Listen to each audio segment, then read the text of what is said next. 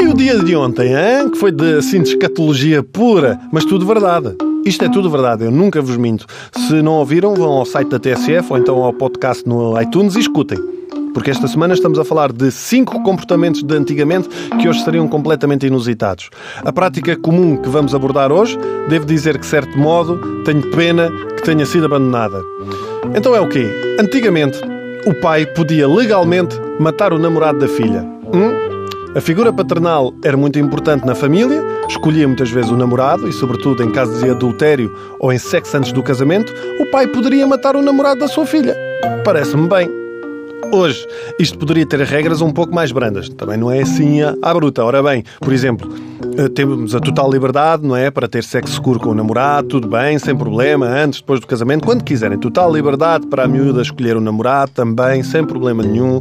Eu não tenho nada, não dá nada a questionar. Mas agora, imaginem que ela me aparecia em casa com o rapaz e o rapaz dizia: Senhor Raminhos, gosto muito do seu trabalho, é top. É o quê? É top. Desculpa, filha, vou ter-lhe o matar.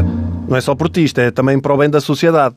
E na Roma Antiga, o pai também tinha total liberdade para vender o filho para a escravatura. Calma, mas eram apenas três vezes. Também não era assim tão. Não é?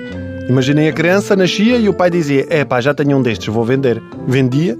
Quando o comprador já não precisasse, devolvia à família. E só podia fazer três vezes, caso contrário, este senhor era considerado um mau pai. Pois está claro, claro que é um mau pai.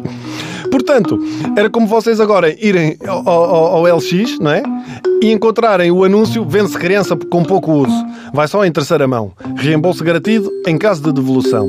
Nos tempos modernos ocorre-me assim outro tipo de escravatura. Eu próprio faço o mesmo. Tenho aqui que admitir, não é?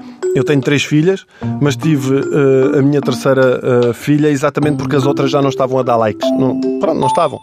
Aliás, eu chamei-as ao meu escritório e disse: Meninas, eh, sabem que têm sido importantes, mas vou ter que vos deixar ir. O vosso rendimento não tem sido o mesmo e, e, obviamente, estamos a precisar de novas caras, não é? Sangue novo, sangue novo. Acho que está na altura vocês procurarem assim novas oportunidades, não é? Criem um canal de YouTube a ver slime e a brincar eh, com qualquer coisa, está bem? Está bom? Vá. Vão lá ao vosso quarto, arrumem as coisinhas que eu dou-vos assim o resto do dia.